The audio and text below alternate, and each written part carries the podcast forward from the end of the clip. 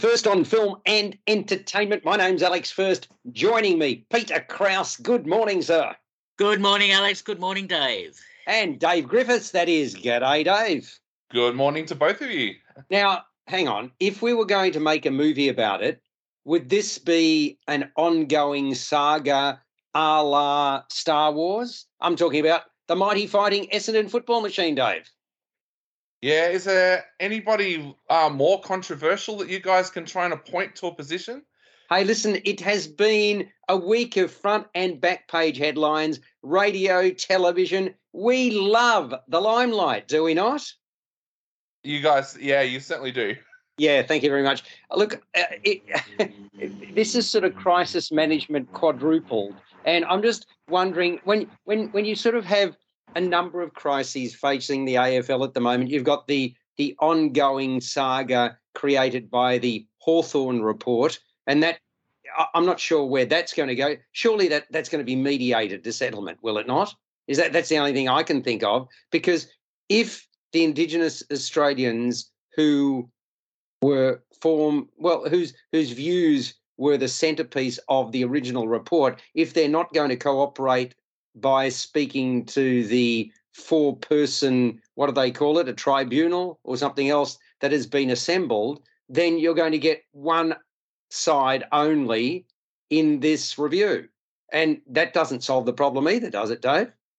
Well, the other question I guess you've got to ask is uh, will was it Tom Mitchell that came out this week with the allegations that said that he received similar treatment um, Yes. So he's the first non-indigenous player to say that. Will he testify though?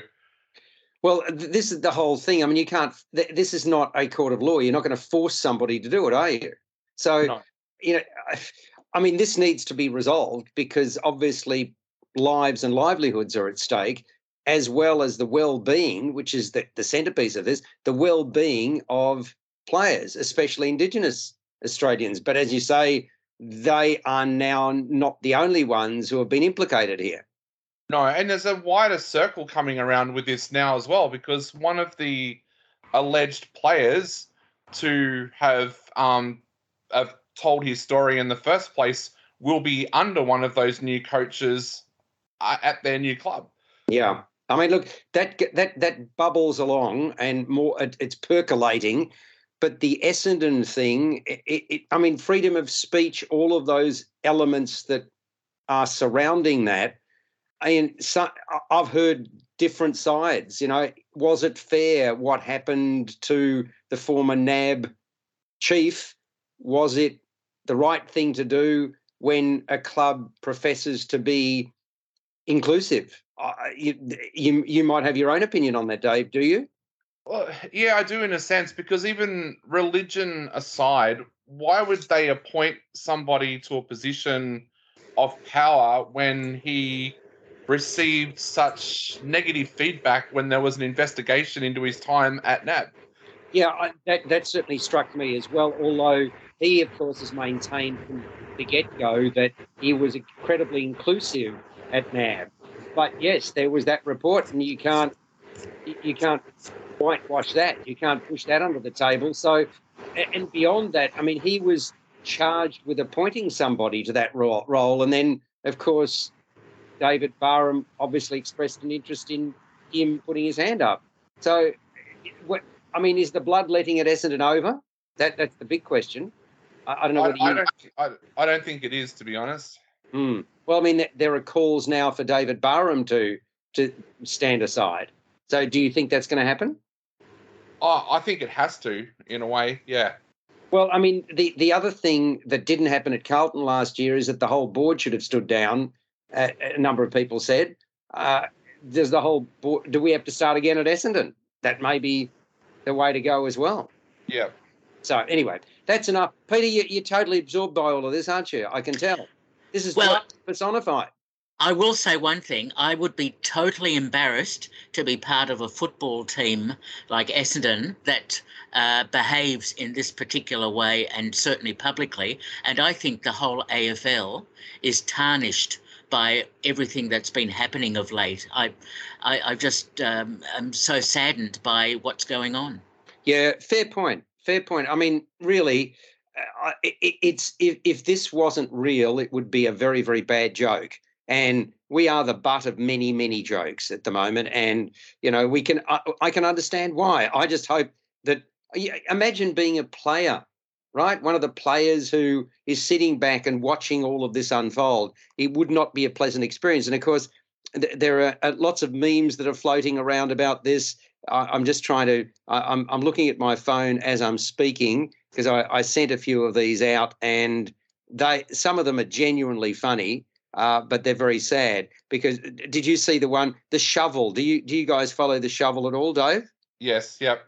Yeah there's there's been some beauties. Let, let's just put it leave it at that. Now let's talk about a couple of things. I i'm going to start off with something that is not opening yet for a while but I had the good fortune to see, and I asked whether I could talk about it, and I was told that I could. And then we're going to go on to talk about some of the movies and shows that are, are out and about at the present time. The Peter, you're aware that the Jewish International Film Festival is just around the corner. Oh, yes, that's right. Right, and do you know the film that is going to open that? Uh, Armageddon. Uh, Time. Armageddon. Time. Yes. Yeah. Yeah. Okay, so I'm going to give you an early sneak peek at Armageddon time because it is a very, very strong opening night film. It's 1980, it's Queens, New York City, and a couple of sixth graders form an unlikely friendship that causes all sorts of friction. Paul Graff, played by Banks Repeta, is from a good Jewish family who escaped oppression in Europe. African American Johnny Davis, played by Jaylin Webb, is from a broken home. He's living with his grandmother, who's increasingly ailing. She's suffering from dementia. Paul is a gifted budding artist, while Johnny, who is repeating grade six, dreams of a future with NASA. Both fall out with their teacher, whose name is Mr. Turkeltaub, played by Andrew Polk, and the youngsters bond while being prevented from participating in gym with the rest of the class. Paul is particularly close to his grandfather, Aaron Rabinowitz, played by Anthony Hopkins, who's a principled man who thinks the world of his grandson and enjoys spending time with him. One day, Granddad opens up to Paul about the trauma experienced by his, Rabinowitz's mother, saw her leave the Ukraine and make a new home and life in America. Rabinowitz is the glue that binds this family together. Paul has a much more prickly relationship with his dutiful but overextended mother, Esther, Anne Hathaway, and his plumber father, Irving, Jeremy Strong. Uh, the pair of them have aspirations for Paul that don't match his own desires. As the boys' friendship develops, I'm talking about the two boys that I referenced, both Paul Graff and Johnny Davis, they find themselves increasingly at odds with authority figures. Meanwhile, Rabinowitz encourages Paul to be a mensch, and that's a Yiddish word meaning a person of integrity and honour. It's written and directed by James Gray, who did Ad Astra. Armageddon Time is a deeply personal coming of age story, a layered work of fine craftsmanship. And with it, Gray has revisited his own upbringing and created characters that inhabited his formative years. The film is characterized by a series of outstanding performances, starting with newcomers Repeta and Webb. Now, they've been involved in different productions, but you know they're just making a name for, for themselves. I had the good fortune to interview the pair of them. Very, very impressive. Very much so. So both inhabit their characters with distinction. There's a vulnerability about them which is authentic and captivating. Paul is just trying to make sense of a world where he knows he's different from other kids. And Johnny is alienated and hamstrung by racism and poverty. Anne Hathaway, bravura showing, knockout as a mother who's both caring and impatient.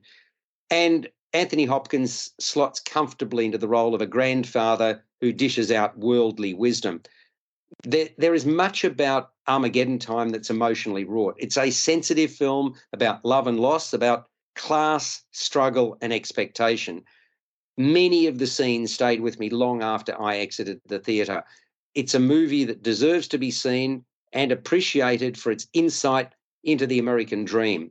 So, this is something to look forward to, gentlemen. Something that, as I say, will open the Jewish International Film Festival and will open in cinemas uh, next month.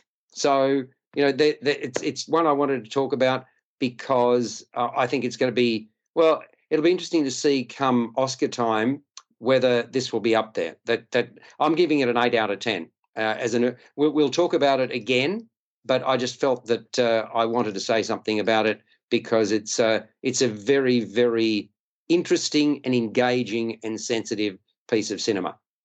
That is it. Now let us talk about Smile, which opened last week, but I didn't get to. So genuinely scary and engaging psychological horror movie runs for 114 minutes and is rated M, centered around a hardworking therapist in an emergency psychiatric unit named Dr. Rose Cotter, played by Sosie Bacon. As she's about to leave the facility after a particularly long shift, a young graduate student called Laura Weaver, played by Caitlin Stasey, enters shaking, clearly traumatized. In the past few days, Weaver witnessed one of her professors bludgeon himself to death and since then, she's been seeing things no one else can. It's a malevolent entity that wears different faces as if they were masks. At times, it pretends to be someone that she knows. Whenever she sees it, it's smiling at her. Not a friendly smile, rather one suggesting something terrible is about to happen. Despite Dr. Cotter's reassurances that nothing bad is going to go down, Weaver's convinced she's about to die. And die she does in front of the psychiatrist. Thereafter, Dr. Cotter herself begins to have terrifying visions. Increasingly, her behaviour is becoming more and more erratic. And that's cause for concern for her live in fiance Trevor, Jesse T. Usher, her older sister Holly, Gillian Zinser, and her sympathetic boss, Dr. Morgan Desai, played by Kal Penn. In desperation, Dr. Cotter turns to her former police officer boyfriend, Joel, Kyle Gallner, for help. As the plot of Smile unfolds, we also get to hear about Dr. Cotter's troubled past. Smile is an auspicious feature film debut for writer and director Parker Finn. It was inspired by a short film titled Laura Hasn't Slept, featuring Caitlin Stasey, that he made, Parker Finn, in 2020. And I reckon with Smile, he's created a captivating work of terrifying fiction. It is decidedly creepy, is it not, Dave?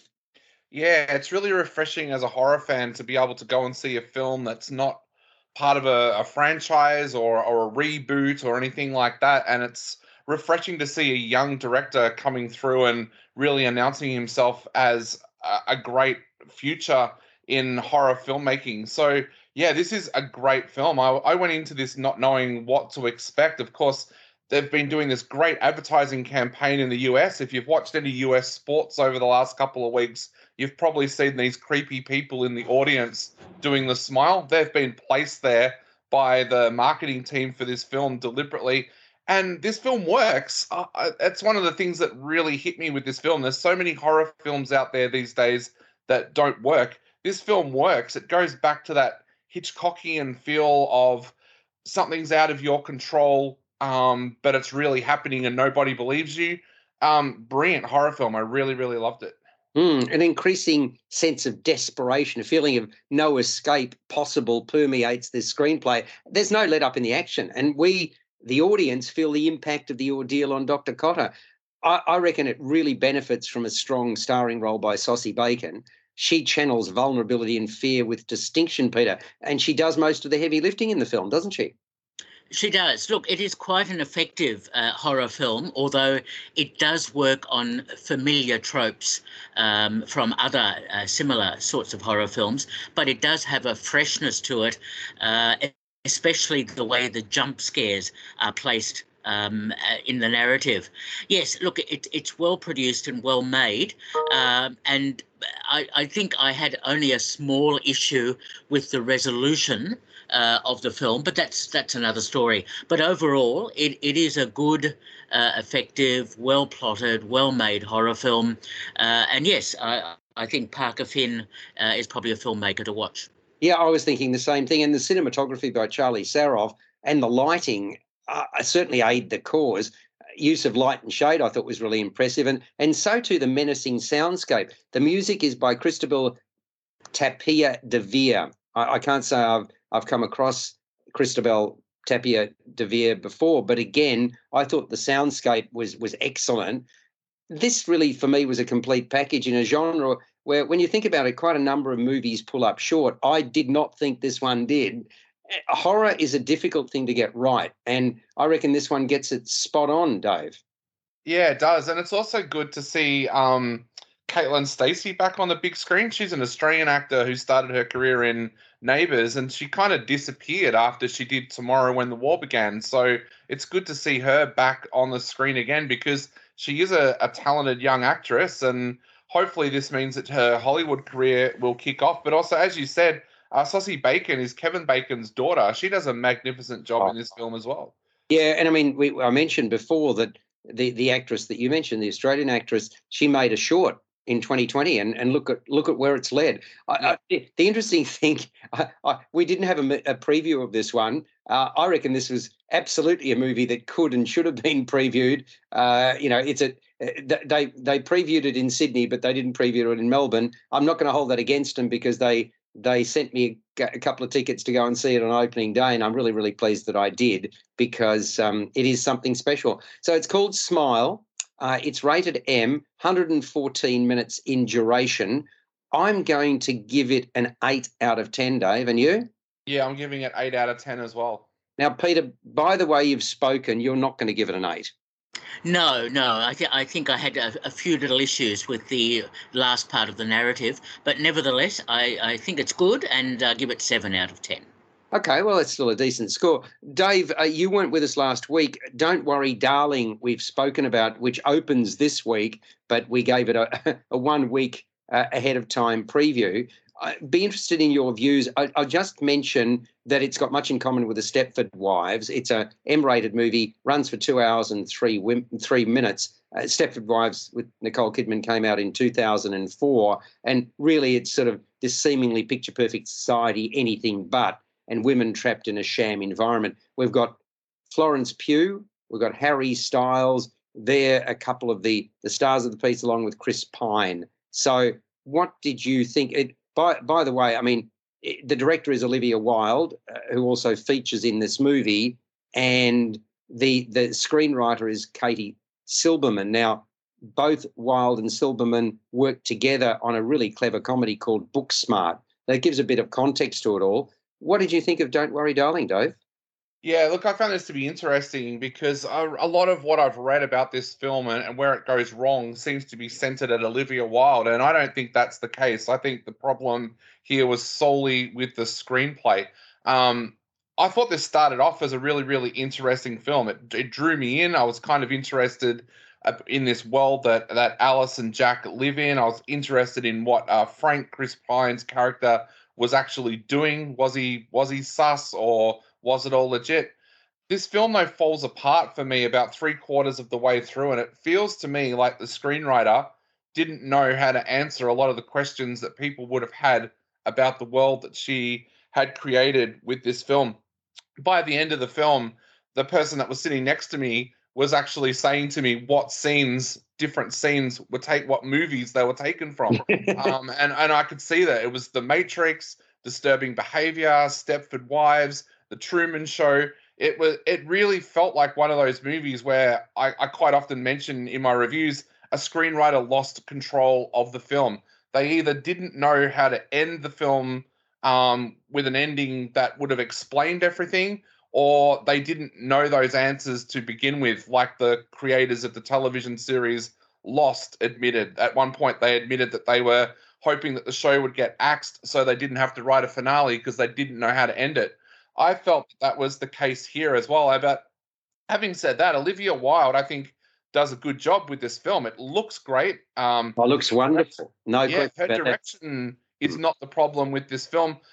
This film also, to me, shows that Florence Pugh is going to be a future Oscar winner. I think we've already known that from some of the other films that she's done, but that cemented it um, for me. I was also kind of impressed with Harry Styles in this as well. Um, I know there was a lot of um, negative press about the way that he was cast in this film, um, but I thought he did a, a, kind of admirable job with the with the role that he had. But I thought it had a very weak finale that didn't answer any of the questions that I had when I was watching the film. So, yeah, if it if the film could have had a better ending, I think it would have been a lot better film. Yeah, it's it's funny. I, my my views correlate with yours because I mean I thought that uh, Florence Pugh was just fantastic, uh, really manifesting her character's increasing unease with distinction, and and she seamlessly changed mood. And I, I also thought Harry Styles oozed dutiful charm, which is what his role called upon him to do. So that was very, very good. And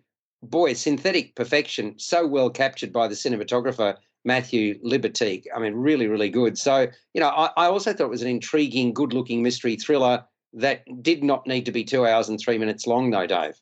No, definitely. And that, going back to Harry Styles, that scene in the car where um, his character Jack loses his temper at Alice, I found that to be very um, similar to the acting style that a young Leonardo DiCaprio had in films like What's Eating Gilbert Grape. Um, I know that a lot of people out there don't like him because of the background that he came from with um with his singing career, but I actually think that if he is around the right actors and gets the right directors, he could potentially become a James Dean kind of actor um, yeah. because he's got that coolness about him. Um, it'll just come down to whether he chooses the right roles and whether he uh, works with the right directors and the right actors in Hollywood. I can see where you're going with that. I really can. So give me a score out of 10 for Don't Worry, Darling. M rated 123 minutes. Um, I'm going to give it six and a half out of 10. I thought this this could have been a really, really good film, but uh, when you start borrowing off other films to try and finish off a film, you're in a lot of trouble as a screenwriter. Well, I gave it a six and a half. Peter, do you remember what you gave it last week? Yes, I did. It, it, I think the screenplay is, uh, needed uh, another draft. Um, five out of 10. Right. Okay. Well, let's go from there to another movie that opened this week, which is called Amsterdam. And it's a lovely city to visit. Have, have either of you been there, by the way? No. No. Ah, well, I can commend it to you. And it, it, it's it's interesting. What I'll ask ask this of both of you. Do do you know why it was called Amsterdam? Obviously, one of the scenes, a pivotal scene, is set there. But I, I it could have been called something else, couldn't it? Uh, I suppose so. Yes. Uh, it, no, no. But do you think it's appropriate? That's uh, I'm, that's what I'm asking. Uh, well, what, what else would you like to call it? Oh, again, without giving you a specific, uh, it didn't need to ne- necessarily be positioned as that particular city. Uh, Dave, what did you think? I thought it worked because the characters were all their happiest when they were in Amsterdam. That's true. Yeah. And they were all looking for that happiness again. Yep, that valid. Okay, so it's MA rated, runs for two hours and 14 minutes. All star cast, headlined by Christian Bale. What a, what a cast in this. Wow. Christian Bale, he features in what is a historic dramatic comedy he is a disfigured, half Jewish, half Christian doctor named Bert Berenson. He fought alongside Harold Woodman, played by John David Washington, in the Great War. Both were injured. They were patched up in France by a caring nurse and a ghoulish artist. Yes, you can be both. Valerie Voze, played by Margot Robbie, who uh, is a wonderful actor and looks sensational in Amsterdam. I mean, brilliant actor, really, really brilliant. I, I just love seeing her on screen. The trio became inseparable, and because of Voze's connections, travelled to Amsterdam, where they lived a bohemian lifestyle. By then, Voze and Washington had sorry, it's not Washington, it's actually Voze and and and and Woodman had fallen in love. But Berenson missed his wife, and therefore his wife uh, played by Andrea Riseborough, and her name is Beatrice in the movie. So, having missed the wife, even though the wife has treated him badly, Berenson returns home to the United States. Circumstances will also see Voze disappear. So suddenly she is literally out of frame. 12 years later, with Berenson practicing as a doctor, Washington, sorry, I keep saying Washington, Woodman a lawyer, the three would unexpectedly cross paths again. This time, Berenson and Woodman are in trouble. They're trying to clear their names after being framed for murder. What really happened goes to an understanding of the nefarious ends that a shadowy organisation named the Committee of Five would stoop to. Unpicking it all involves Voze's well to do family, which includes her controlling sister in law, Libby, played by Anya Taylor Joy. She's got very unusual eyes, I've got to say, and brother Tom, Rami Malek. Also featuring a Zoe Saldana as an autopsy nurse, Mike Myers and Michael Shannon as spies, and Robert De Niro as a fated retired general. Talk about a great cast, as I said at the outset. The man behind the bold concept is Academy Award nominated writer and director David O. Russell, who made American Hustle. Very complicated story, many threads. It requires concentration to follow, never a dull moment in what becomes a movie rooted in political conspiracy. The settings are varied from the destitute to the fashionable. I thought the, the acting, the dialogue are top shelf, giving latitude to showcase the supreme talents involved in this production. I, I really love the passion, the energy shown by Bale and Robbie in their full on characterizations, Peter. Absolutely. Look, the nub of this film is uh, a true story about uh, a, a, group of uh, businessmen in the 1930s mm. who who wanted to overthrow Roosevelt and the uh, uh, government uh, at the time, which was a, a left-leaning uh, sort of government, I suppose. Uh, so, what was so impressive about this film is that the interweaving of stories about that, about the personal characters that are developed in the storyline, um, the the issue of, in a sense, the red herring that Amsterdam is, which doesn't give away in terms of its title what the real story is all about, which I which I think is is uh, quite valid, and the uh, terrific cast. I must admit, I was amused at one stage when Chris Rock went up on, on the stage to uh, to talk to the uh, to everyone around him. I was expecting a cameo from Will Smith, but uh, yeah, you've got a sick uh, sense of humour, haven't you?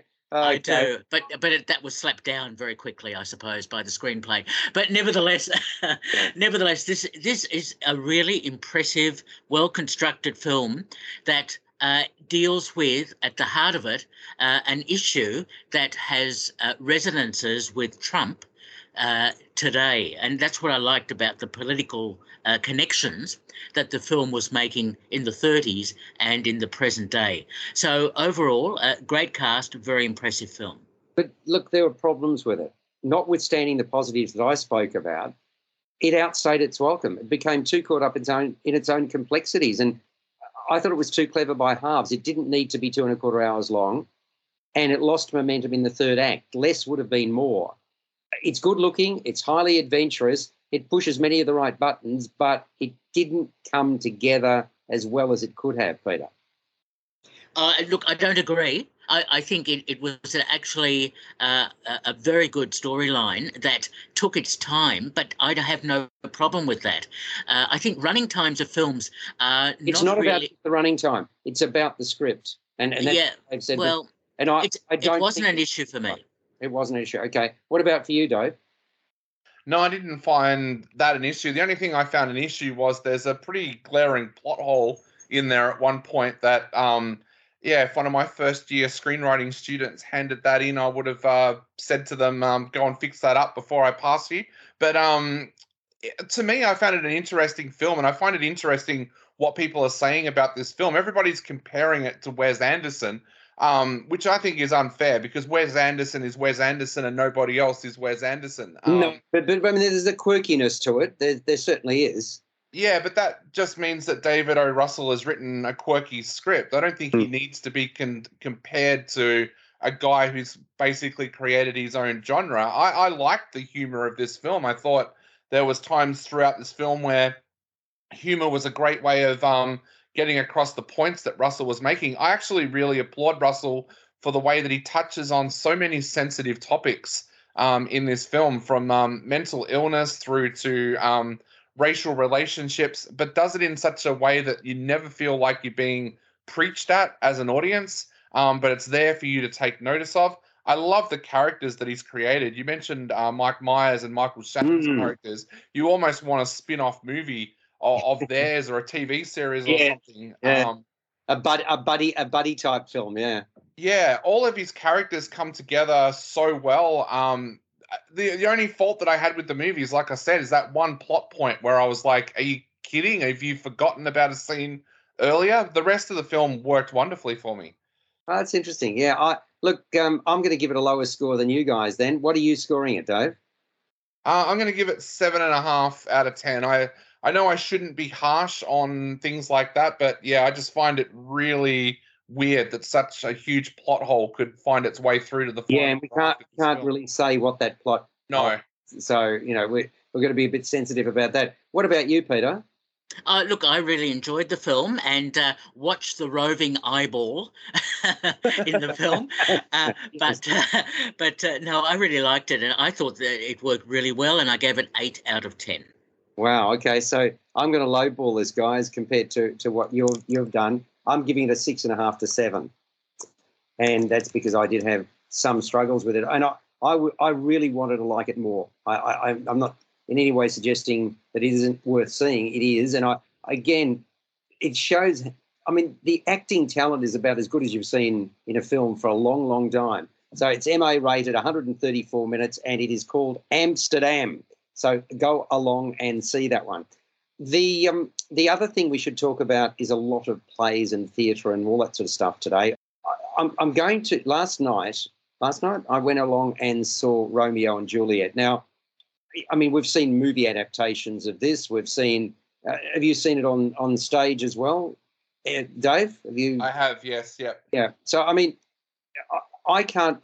In, in in all your time, is there a more powerful story? I it's just it's a phenomenal story, isn't it? It really is. And and in whatever form you see it, it still touches the heartstrings, and I, that's what I I really like about it. And this is something very very special. Romeo and Juliet at, at the Australian the Australian Ballet's put it on. We're lucky because we've got it first in Melbourne at the Arts Centre, and then it's going to go to Sydney in December. And I should say about it that after a 19 year hiatus, 19 years, this emotion charged, highly acclaimed production by a choreographer called John Cranko takes centre stage. And it's got power, it's got passion, it's got playfulness. It introduces a new generation of the Australian ballet dancers. And they're headlined by Callum Linnane and Sharni Spencer in the lead roles. That was on opening night. I, I, um, I thought it was really something special. And when I say opening night, I think I said last night, it would have been the night before. It, it's a knockout. The virtuosity, the engagement in the performances make it a night to savour. Sergei Prokofiev's magnificent score, which lays out the story of young love and tragedy, is as masterful as it gets. It's timeless, it's beautiful. There's a guest conductor called Jonathan Lo, brings out the very best of Orchestra Victoria. The opening with the carefully choreographed sword fighting in the marketplace in Verona sets the scene for the tumult that will follow. The, the feud between the Montagues and the Capulets is on full display as these star-crossed young lovers fight for the right to be together forever. Linnane's strength and dexterity is the perfect counterpoint to Spencer's grace. They're the, the two lead characters I mentioned, or the, the actors, uh, the, the ballet, uh, the, the balletic performances, really phenomenal. They are outstanding together. And there, there are various casts uh, that you get with the Australian ballet productions. Adam Bull impresses as the hot-headed Tybalt, as does Brett Chynoweth as the volatile Mercutio. And there's a certain strut about the noble Paris, played by Christopher Rogers Wilson, the man chosen for Juliet to wed. I also appreciated the fussiness of Therese Power as Juliet's beloved nurse and, and loyal companion. A lot of light and shade in the production of Romeo and Juliet. It plays out with a couple of intervals. So I think it's 50 minutes and then something like 35 or 40 and then 35 or 40 again. The celebratory environment in the marketplace at the start of Act Two is a case in point. There's merriment aplenty with with colourful harlequin-like costuming, hand clapping, and tomfoolery. That, of course, is the sharpest of contrasts to the angst and heartbreak that brings this classical work to its inevitable conclusion. Balcony scene, tender and passionate. Jurgen Rose's costume and set designs, delight. And if there's one opera, one opera, one ballet you should see, it's Romeo and Juliet. It's enthralling. It is an enthralling experience, and it's playing at State Theatre Arts Centre, Melbourne.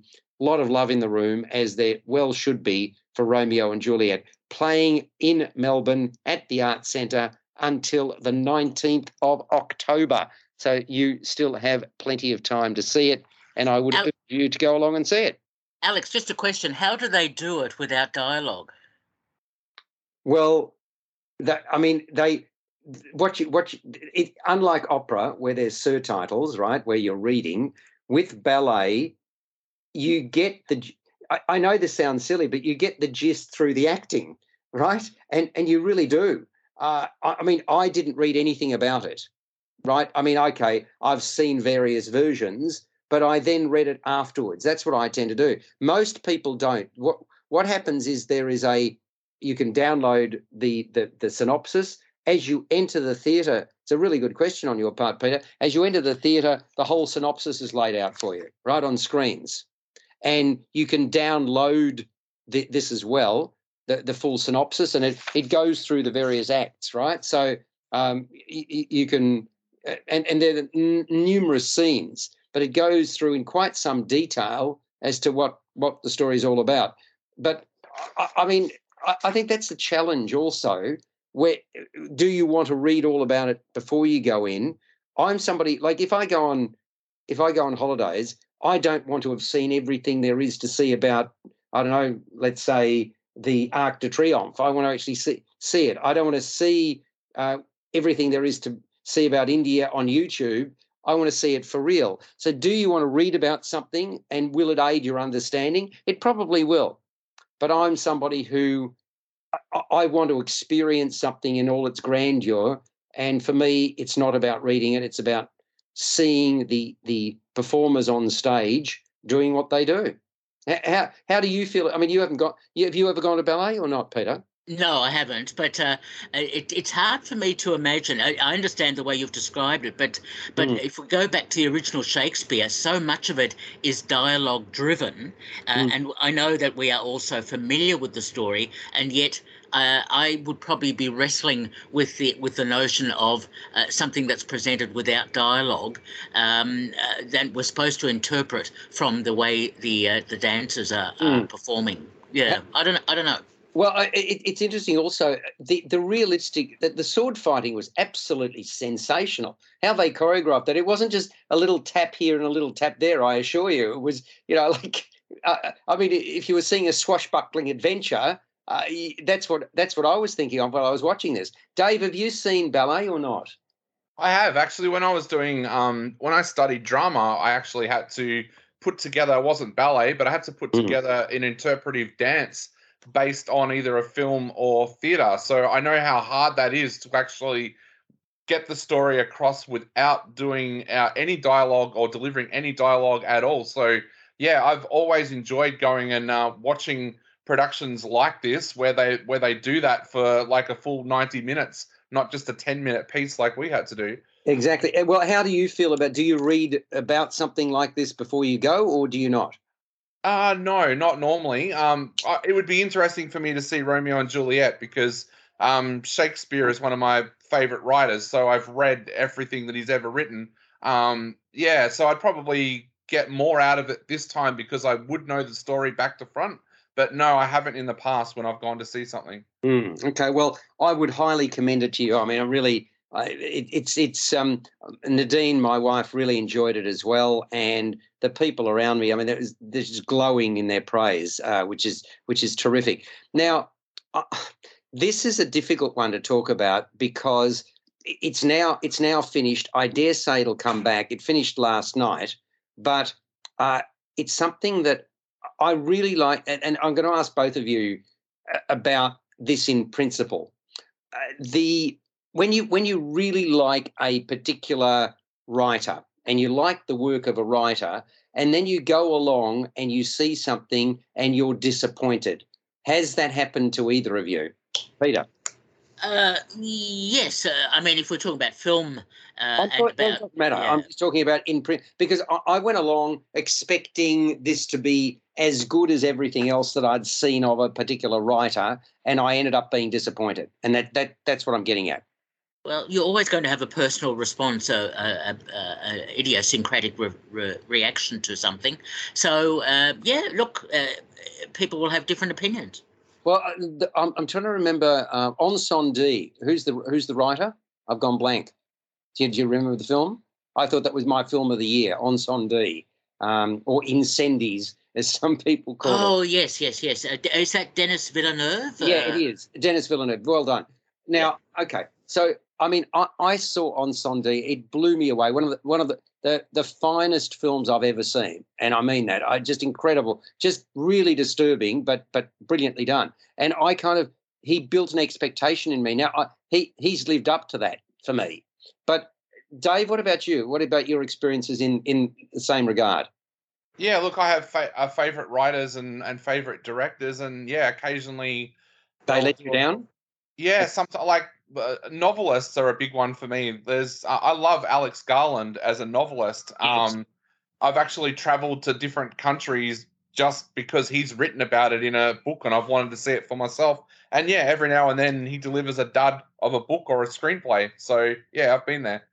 Well, okay, I'm talking about Every Man and His Dog at Theatre Works Explosives Factory. There's two Theatre Works. This is the new one, and the, the biggest problem with Explosives Factory is that it's cavernous and there's no there's only a few i mean it's relatively small in terms of number of seats but it, it, there's no tiering whatsoever so in other words if you're sitting behind somebody and another person it's hard to see the people on stage right that that that i've always thought is uh, a bit problematic anyway you've got Dr. John Everyman, because it's Everyman and his dog, played by Dennis Coard, a retired, much loved GP, lost his wife, Sophia, when she was just 59.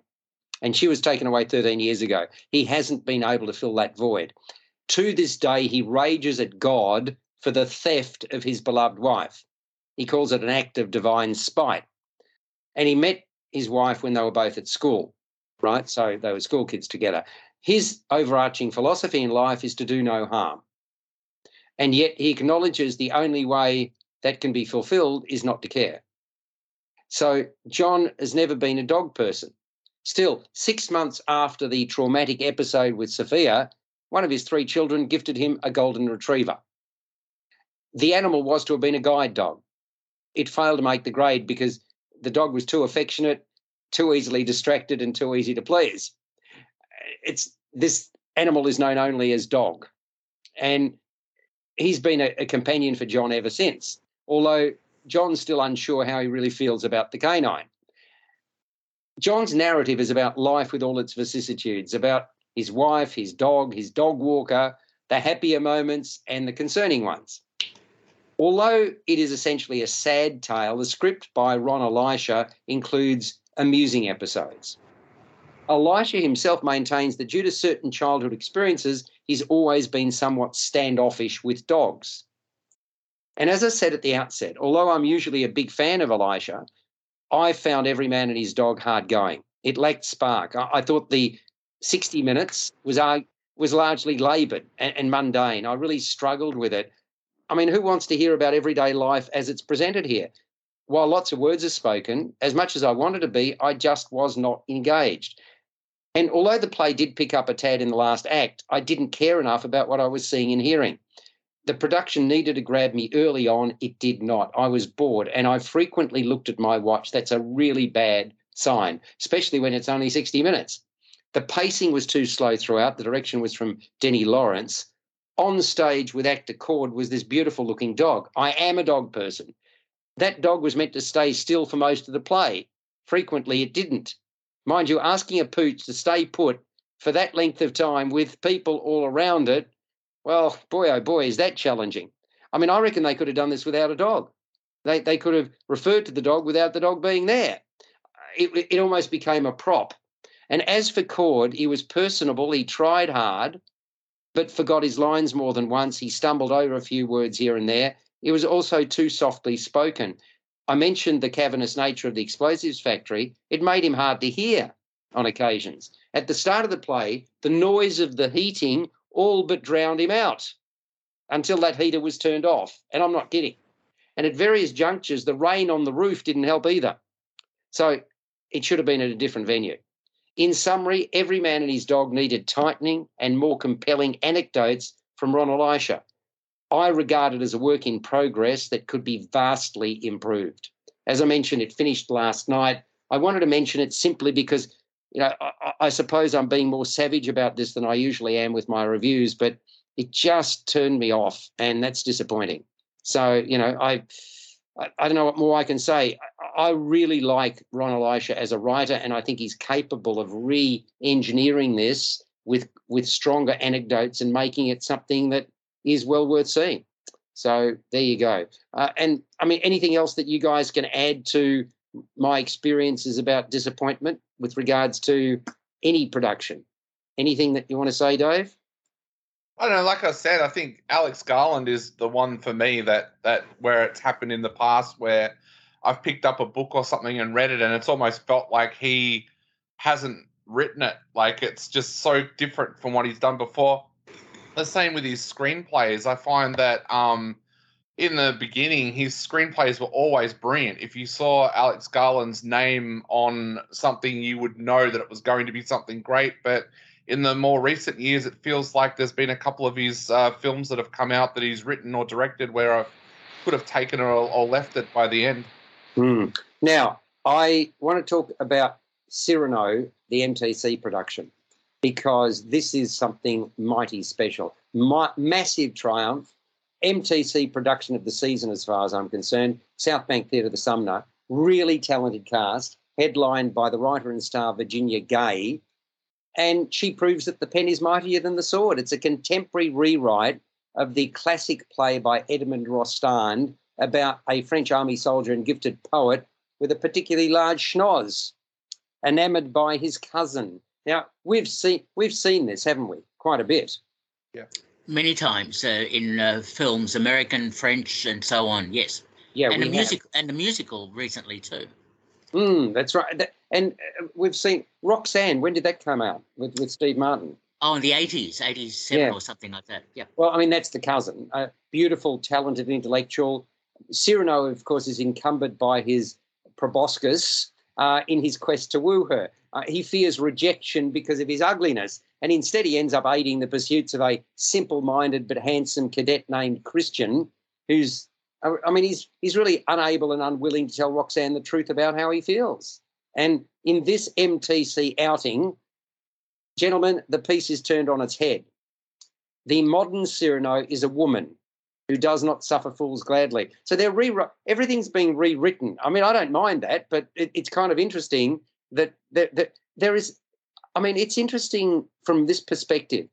I'm seeing more productions now than I've ever seen with gay themes. Have you noticed that, gentlemen?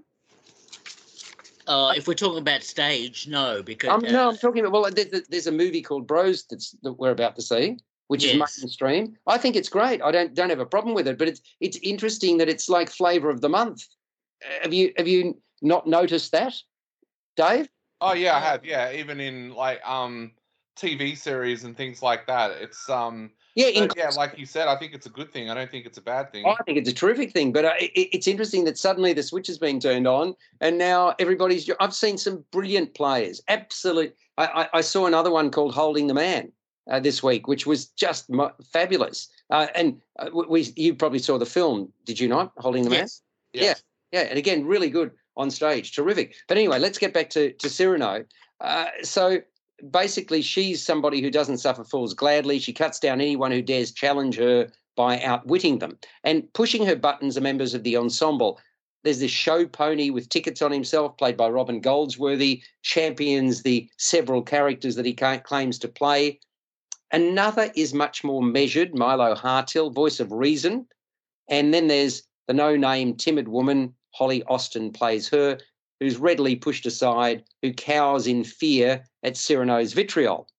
Notably, in Virginia Gay's adaptation of the story, Cyrano is gay and the climax has been upended.